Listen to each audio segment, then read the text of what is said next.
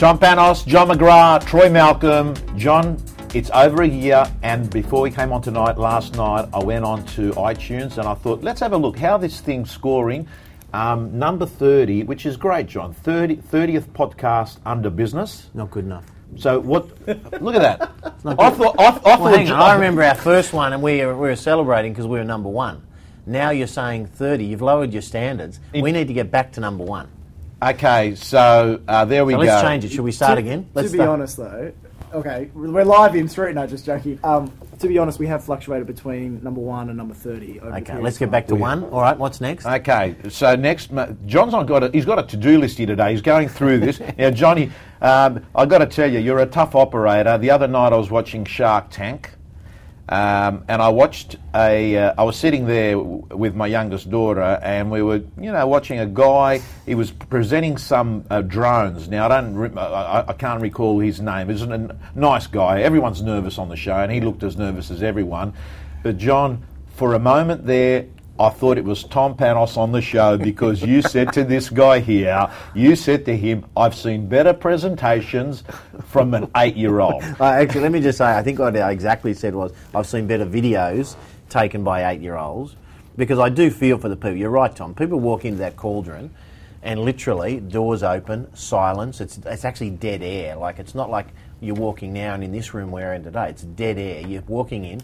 You stand on X marks the spot as an entrepreneur. You're looking at five investors that are staring you down for one minute and nothing is said. So that precedes, just so the listeners to our podcast know, that precedes every presentation. So And if you, you had never met them before that, never John. met them. We don't know what their business is. We don't know what the idea is until they open their mouth.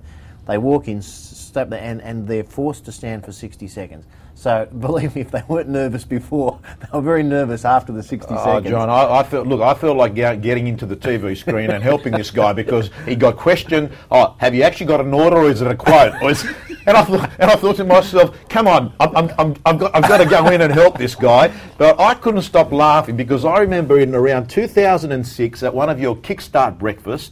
I rocked up there to do a presentation. I had it on my USB stick. I was pumped and I was excited because I actually thought that this was going to be the presentation that would go down as the most memorable of, of McGrath History. Power Breakfast. Yeah. And then John McGrath, get ready for this, Troy. Uh, I think you might have been an assistant back then. John McGrath makes a suggestion that I've come back with a presentation using font from 1977, right? And he says, Is this what you've got, Tommy? Is this what we're putting up on the screen here? So we've had to redo the whole presentation with five minutes to go. So, matey, there on Shark Tank, I'm with you all the way, and I've got to let you know that life gets better. No, and, but the reason I gave that preamble is that you know I'm very mindful and respectful that, that this is a pressure cooker environment for people to present their business. They have no notes. They can't hand out notes. They, they basically have to remember what they're going to say, the order, and they stand up and they do it. They can actually show us a demonstration of the product if they like. Um, so it is, you know, whilst we have a bit of a laugh about it, I have incredible admiration for the entrepreneurs that came on the show. Um, they're under a lot of pressure. The vast majority did an amazing job at pitching that. I mean, some, we had these young guys and girls, teenagers, early 20s, and they were articulate and they stood up and they presented. And I thought, my God, the talent in this room and, of course, the talent in this country is phenomenal. So, uh, but having said that, the reason I had a crack at the guy with the, the drone, and, and I apologise, I've forgotten his first name too, but you know, if you're selling your business and he was asking for a large valuation, you need to present your business. You've got to be slick. So interesting, we're talking to real estate audience on, on this podcast. If you're pitching your wares about selling yourself, selling your company, selling your product and service, you can't turn, you should, certainly shouldn't turn up unprepared, sloppy. Oh, gee, I, left that at home, I'm sorry, and scribbling crazy stuff on, on the back of brochures, you need to turn up in a, as though you are like one of these entrepreneurs. You're, you're professional presenting your business. So I think there's a really good message on the show for the real estate fraternity, which is know your numbers, know your statistics, know your audience. So, you know, they were pitching to entrepreneurs, but the guys that are listening here are pitching to vendors, know what they're looking for, um, and, and really deliver and leave no stone unturned. And we invest, we've made a lot of investments, and you'll see that throughout the, the show if people tune in and watch it. Um, and we almost always invested in the person. We said this person knows their stuff, they're credible, they have a track record, or they've got a clear vision for the future. And if it was compelling, it was compelling. Uh, and a lot of them weren't. And you know, you've got to be a tough judge. Um, so uh, interesting. John, I've got to say that I love talking to vendors that have just listed a property because they tell you what they were thinking. And there's someone that I spoke to at a coffee shop about three weeks ago. His name's Jerry. It's actually, he went with McGrath agent as well. And I said to him, How many agents did you have? He said, Three. I said, Why did you pick the one you picked? He said, They were all good, but one gave me unquestionable proof. That's, a good, that's a good statement, isn't it? And John, it was like, it was, he more or less said it was a no brainer. Everything he said was unquestionable. And I think what you're saying is when you're presenting, you've got a short time to leave someone with that feeling that I'm 100% certain this feels right. And you know, we talk about a 45 minute listing presentation. It's actually a four minute listing presentation because most of them have made their mind whether they are going to entertain using you or not after the first few minutes, four or five minutes. And the rest of it is they want to be either find out more to work out are you the one or just one of the top ones, Yeah. or how how quickly, without being totally rude, can I get rid of this agent out of my lounge room because I never lose them, use them because they turned up three minutes late, they look sloppy, they got my name wrong, they got, I mean all sorts of craziness. So uh, yeah, no, I think that that's that's really interesting for everyone watching the show. So hopefully, Sunday nights, guys, girls, Sunday nights, 8 eight o'clock. It's, it's, it's, it's, it's, it's, I love reality shows. I don't know what it is. There's something uh, exciting because you, you can picture yourself being there.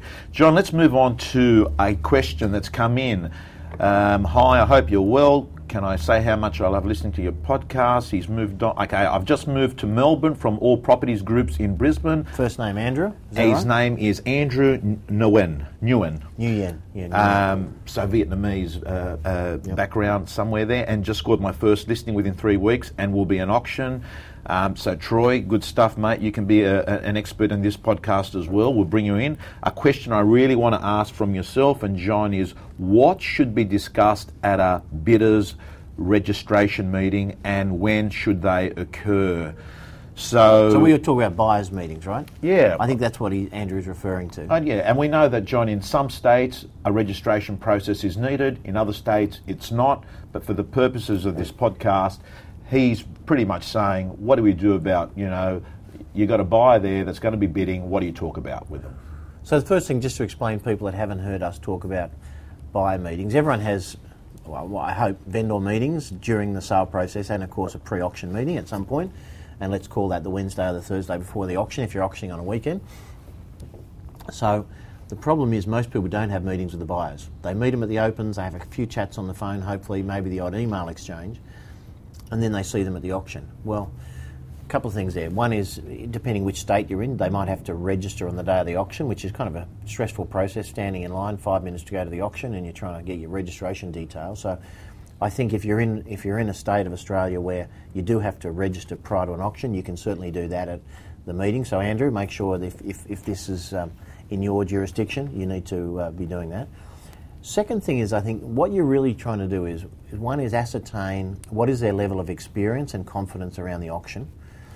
And I'd just be asking the que- question, Tom, is, you know, have you bid before and bought at an auction? Hmm. Because if you're talking to someone and they bought 20 properties before at auction, it's going to be a different conversation to someone who this is their first auction, or they bid but never bought and they're extremely nervous, which most people are. So I would ascertain, if I were Andrew, I'd ascertain, and by the way, this is not just the best bidder. For me, this would be anyone that you think is likely to come to the auction and bid. You want to register them, you want to talk to them. And one of the key things about why have a meeting versus on the phone is you want to see their body language. Yeah. You want to try and pick up that energy. You want to create trust between you. So you want them to see your body language, that you're actually there to try and help them get the best shot at buying their future home. Now, by the way, that doesn't mean buy the home cheaply, of course. We understand we're there for the vendor, but by giving them the best chance to own the home means that you don't want them walking away from the auction on Monday saying, I wish I'd have gone a bit further. I didn't understand the importance of being the highest bidder. And then all of a sudden it was nervous. It went in the in the flash of an eye, and, and then I just the agent rang me an hour later and said they sold it to the highest bidder. So I think you- you've, you've got to understand where they're at. So, so, so, John, what you're saying is find out whether these people are a 10 out of 10 commercially savvy in the auction process or whether it's their first one. So get into that conversation. And what are some of the things that you think flows on from that? Do you talk about how you bid? Do you bring up comparable sales? What are you, what are the, the sort of things you should be covering? If, yeah, look, if they're a novice, let's say they are at the novice end, which most people in Australia probably are, I would be saying, um, do you understand the process of bidding? Um, you know, raise your hand, call out a figure, raise your paddle or your number, depending where you're from. Um, so just talk about that. Um, I would say to them that you know I will point out to the auctioneer. I'll let them know that you have an interest before because I want the auctioneer. I certainly don't want anyone missing your interest or your bid. Um, so then I'd talk about um, how you do that, how the auctions often start, the fact that they'll often start a little bit of the conservative end because some bidders like to throw in a, an early bid and just test the market. The things that I would really focus on would be re- reiterating the comparable sales because Yeah. what we don't want is them walking away thinking it was worth 650, stopping at 650, and then on Monday realising it was probably worth 700 and they could have bought it yeah. but they would, didn't have the information. So I think you just need to, I'd be saying, Tom, look, just running back through the last three or four sales that I think are relevant to Saturday's auction. It was 10 Brown Smith, 5 Jones Street, and 25 Green Street. I just want to take you through these because I think they're really relevant for you to assess your final value. And then I'd say, how do you feel about those? Once I've been through and described them, and I would be looking at body language and getting some feedback from you as to you know, where do you see. And you might say, well, you know, 25 Green Street at 712, you know, that was much bigger, that was much better, it had a triple garage, it had all sorts of things. And that kind of feeds back to me the opportunity to debate that, um, you know, to try and make sure that you think that this property is better than that. Or to actually know, it gives me a feeling of where you might be at, and I can even have that conversation with the vendor between the bidder meeting and the auction. And so here is Tom's rationale as to why he's not at that level. So the vendor needs to know that as well, because I don't want the vendor ringing me on Monday saying I should have taken the bid, and I don't want the buyer ringing me on Monday saying I should have gone more. So this is all about education. So, so Joni, because we do we do have a lot of situations where buyers go to auctions, and this has been a long systemic issue where they've been under the impression that they might actually get it at a better figure than they're going to get it at auction.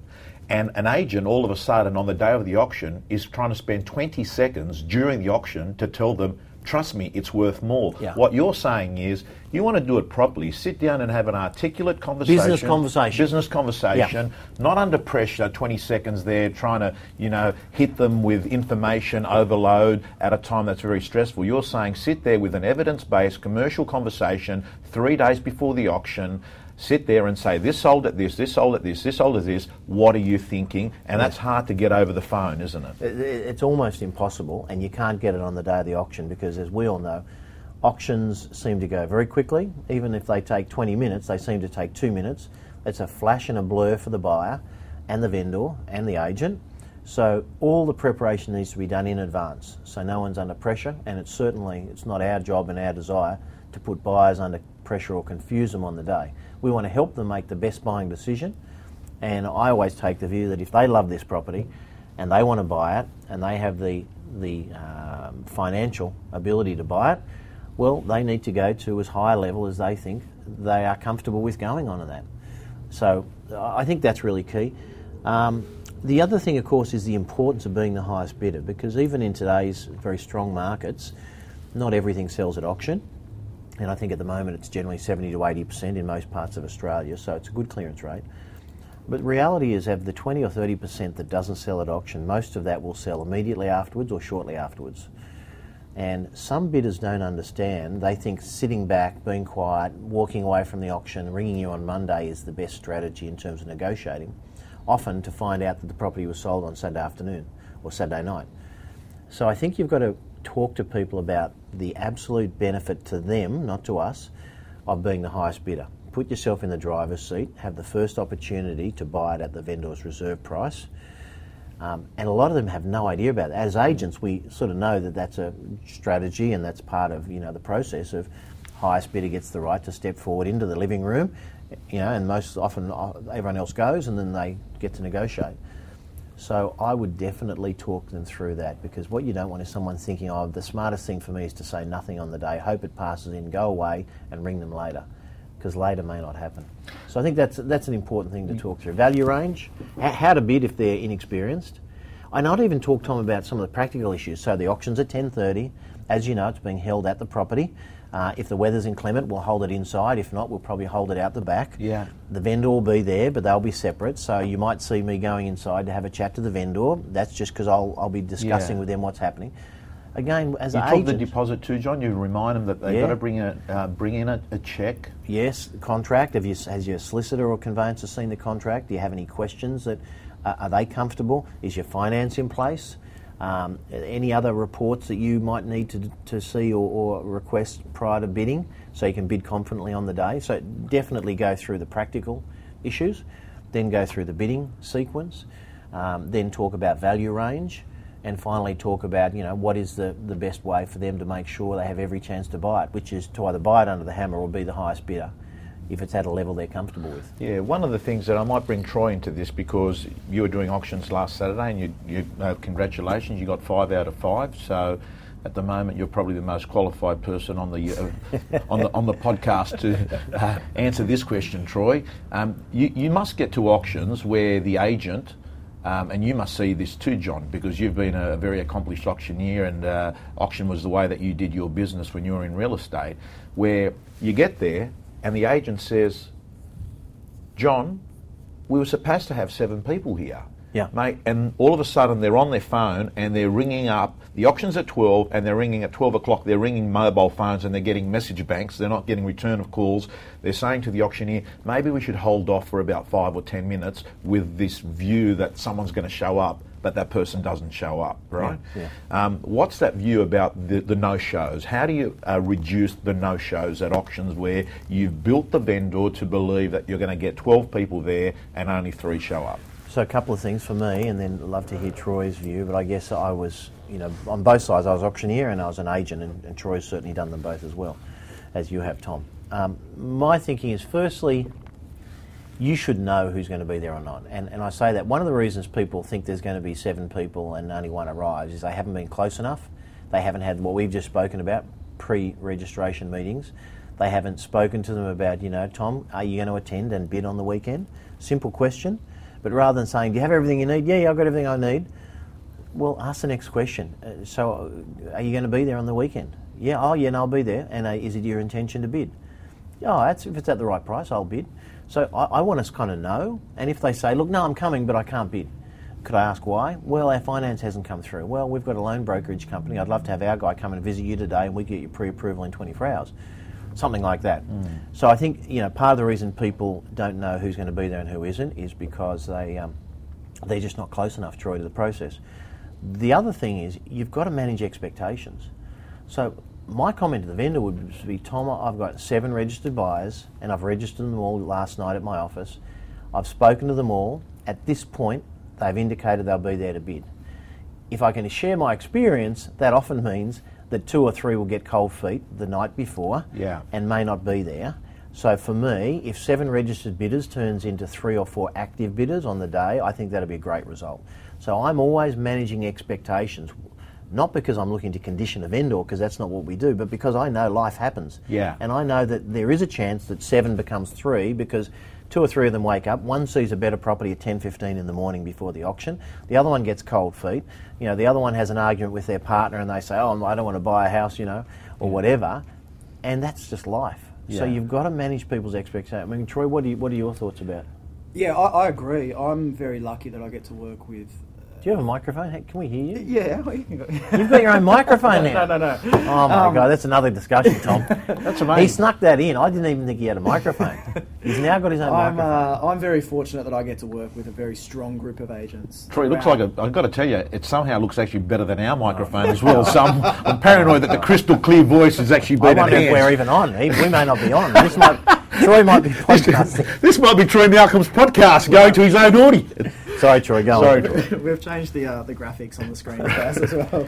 Um, I, I find that the very best agents that I work with And they're constantly building rapport during the campaign. So whoever meets them, requests a contract, um, is excited or interested in the auction process, the very best agents are calling them weekly just to give them updates. There's the amount of people. Well, Troy, actually property. more than weekly. They're, they're than probably weekly. calling It's- them several times a yeah, week. It's a couple of times a week, um, and they're talking through the process of the day as well. So they're actually building that rapport up to a level that when it comes to those split second decisions during the auction, when the auctioneer is calling, they can become that trusted advisor. Yeah. uh, and I think that works best with the group of I, agents. I like that word, trusted advisor. Uh, um, and that word, by the way, or that phrase, Tom, as you and I and Troy know, it's not, not ever to be abused or leveraged. There's no point pretending you're a trusted advisor so you can kind of get inside their head.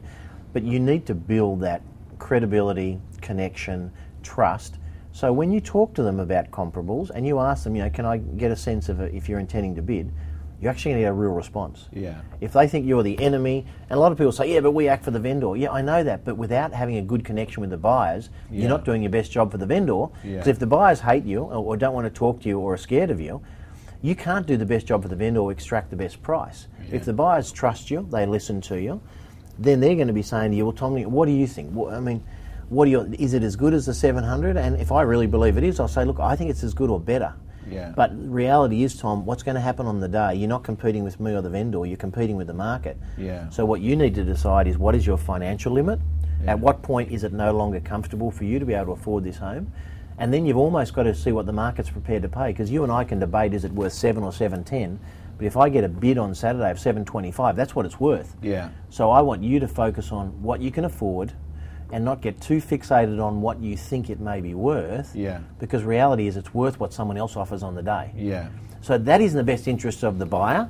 Yeah. Because if they walk away and they didn't bid 726 and then they go to an auction next week for a property that's inferior that might sell for 735, they're going to be kicking themselves. I, I've got to, um, as we come close to finishing this podcast, I want to talk about trust and buyers. Michael Harris from Raine and Horne at Newtown. I just want to Great sum agent, up. Amazing agent. What about their new offices? Oh, Have you seen them? Yeah, Like, it's beautiful. beautiful, beautiful. It was an ex uh, probation probation office. People used to go in there Yeah. um, for you know on parole or what have you, but they've decked it out. It's a beautiful office, Raine and Horne, Newtown. Michael Harris, he's a million dollar agent. Spoke at AREC last year on the panel.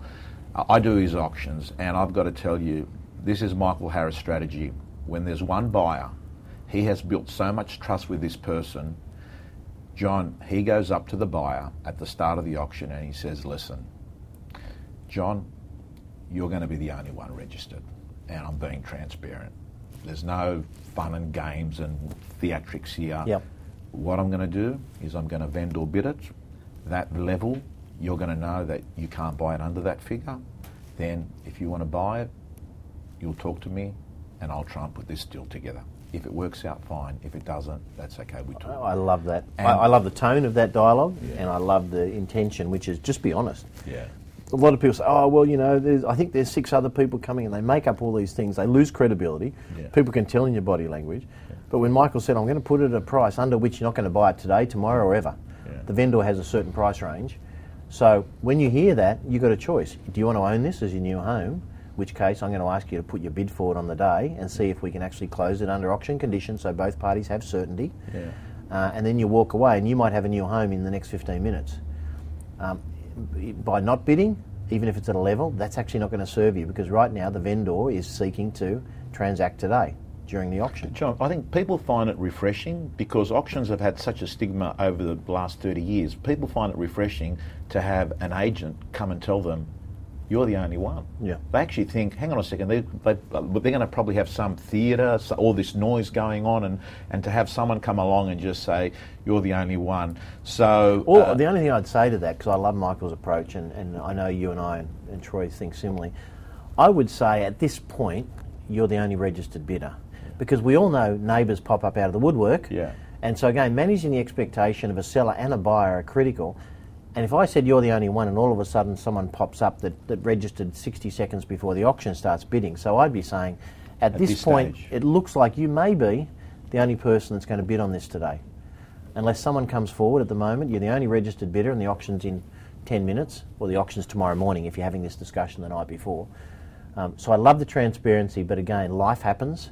Y- the number of times, which is one of the reasons that we do on-site auctions, the number of times in a year that people turn up on the day, never seen it before, never taken a contract, and bid and buy, is unbelievable. Yeah. I mean, it's, it's Troy. It's, it's it's it's hundreds in our company. Well, I know we do sort of seven or eight thousand auctions a year, but there would be hundreds that would do that in a year. And Tom, you've experienced that. Yeah. Hundreds, absolutely hundreds, and even people during the auction, register during the auction to bid.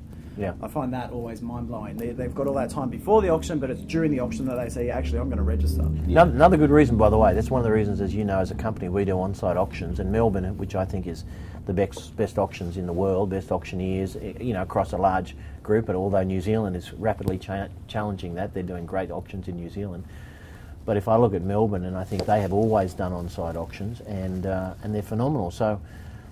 I think it's um, it's it's it's you know you've got to be thinking about your business. 2015, year of change, year of growth, and I think that if you're out there, if you're not a, if you're not doing auctions, you've got to start doing them. B is if you're not having buyer meetings before, you've got to start doing buyer meetings, um, and managing your both sides of the equations, expectations, so no, everyone no one gets caught up, and and filling their head with false information. They're doing that. Third one is if you're doing in-room auctions, you need to be thinking about doing on-site. Mm. Because I've got to tell you that you know we've grown rapidly in the last decade, and one of the big factors for us is doing on-site auctions and letting the community see our professionalism and our results where they want to see it Yeah. in the community on a Saturday. So, you know, if this is the year of change for people, you've got to start thinking about what got you here won't get you there. So that's very exciting. So I think we this is Andrew's asked a great question, and Yeah. we filled the whole podcast with. Which is nice. Uh, the auction process. This is a, a Well, big we, way of doing business. in We were going to do another uh, Q&A, but John, we're at 25 minutes, and Troy Malcolm is the executive producer of this show, and uh, we're going to... Uh, We've got to edit him out. we- yeah.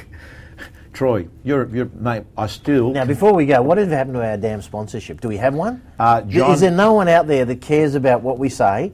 We have got this amazing following of great people. How many now, Troy, are are looking at our podcast? listening? 400,000 downloads? No, but how many people each week are listening? Oh, roughly? averaging about 4,000, just under 4,000. That's not enough. Okay. No, hang on. There's That's not what we forty want the sponsors to thousand. There's forty thousand people in this industry, and only one in ten listens We to us can- each week. John, we can confer uh, sponsorship. Uh, It's coming, is it? It's, well, it's more or less, it's done. Is there any money involved? Uh, Not yeah, for- we'll, not for we'll be... We'll be Not for me. No, joking, I'm joking. I'm happy to give it is to that the charity. reason you wanted to go to your lawyers, Troy? I'm happy to give it to charity, but there is something on the way because Yes, you're the there is. business manager Yes, here. yes, it's all Something it's- underway. It's, all it's all done. We've actually had two people. Is it a uh, company that I'm going to like? Because I've got to feel good about who's sponsoring us. There's got to be an alignment here. I think I think it's a company that delivers uh, great value. It's a major brand name, and I think you're going to be pumped. And I think uh, it must be News Limited. Must be News Limited. Tom's gone into the head office there and he said, look, he's tried poor. He said, look at News Limited, we're a multi-billion dollar company and uh, you got to, these poor podcast guys. And- I mean, let's look at this. We're here, this little table in this little room, little dark room. We're doing this this podcast. Jacqueline, how much are we paying for these coffees? Even the coffees. That, that's This just is- get someone to sponsor the coffees. if there's anyone listening and you want to sponsor our weekly coffee, we have one coffee while we do podcasts. Uh, se- Ten bucks will do it. Ten bucks. So come forward if you would like to, and we look forward to that. Beautiful. So loud and clear. We've got room for a second sponsor now. Good. Coffee sponsors available. Coffee sponsors. Guys, girls, till next time. Get into This the is auctions. Million dollar agents, auctions, and Troy Malcolm. I hope you have 100% next weekend. See you later. Thanks, guys. Bye. Bye.